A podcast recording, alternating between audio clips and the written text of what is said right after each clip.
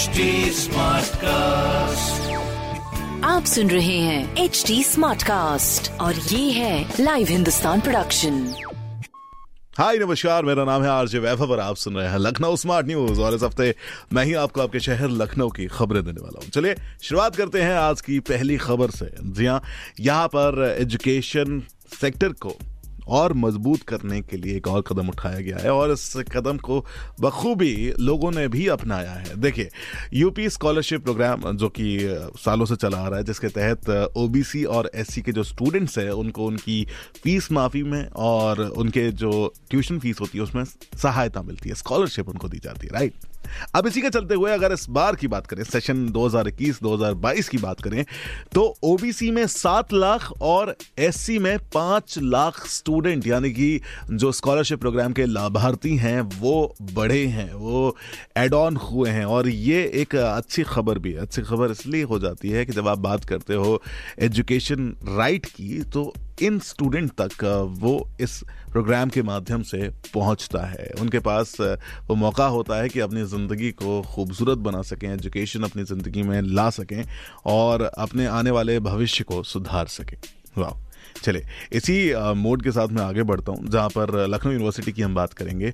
29 तारीख से इनके फ़र्स्ट सेमेस्टर के थर्ड सेमेस्टर के एग्जामिनेशन शुरू होने थे जिसके अंदर बीएससी, बीकॉम, बीए और बीएचएससी इनकी परीक्षाएँ शुरू की जाने वाली थी। चलिए, अब 29 मार्च से पहले, दो दिन पहले इन्होंने एक फॉर्मेशन चेंज कर दिया है।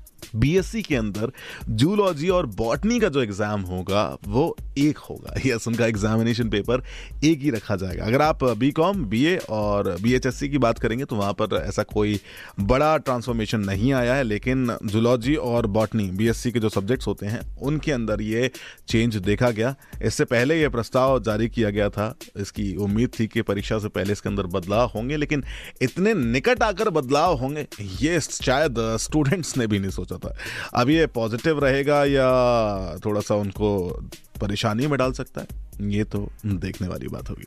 बाकी आने वाली खबर और भी ज़्यादा खास हो जाती है। जब हम बात करेंगे विश्व रंगमंच दिवस की, यस, कल के दिन इसे सेलिब्रेट किया गया लखनऊ में और खास ये रहा कि यहाँ पर रविवार की शाम को इप्टा कार्यालय में दो नई किताबों का विमोचन किया गया।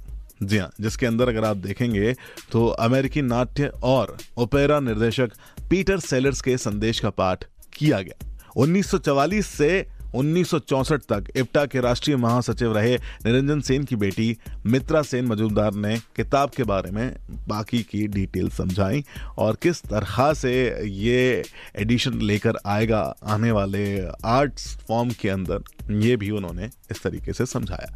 चलिए तो ये रहा कल का दिन खास, लेकिन अगर आप बात करेंगे आने वाले समय में किस तरह से चीज़ें बदलने वाली हैं तो उसके लिए अगली खबर बड़ी इंपॉर्टेंट हो जाती है। यहाँ पर हम बात कर रहे हैं कि किस तरह से कई घंटे बैठ कर काम करने से जो आपका हार्ट है, जो आपका दिल है, वो कमज़ोर हो रहा है। जी हाँ के जी एम यू के कॉन्फ्रेंस कोऑर्डिनेशन में विशेषज्ञों ने इसके ऊपर चिंता जताई, जिसके तहत युवाओं के दिल से संबंधित बीमारी के बारे में बातचीत की। एंड सबसे बड़ी चीज़ ये चर्चा में आया कि किस तरह से वो अपने हार्ट को मेंटेन करके रख सकते हैं और किस तरह से आप उसकी, जो हेल्थ है, सुधार सकते हैं।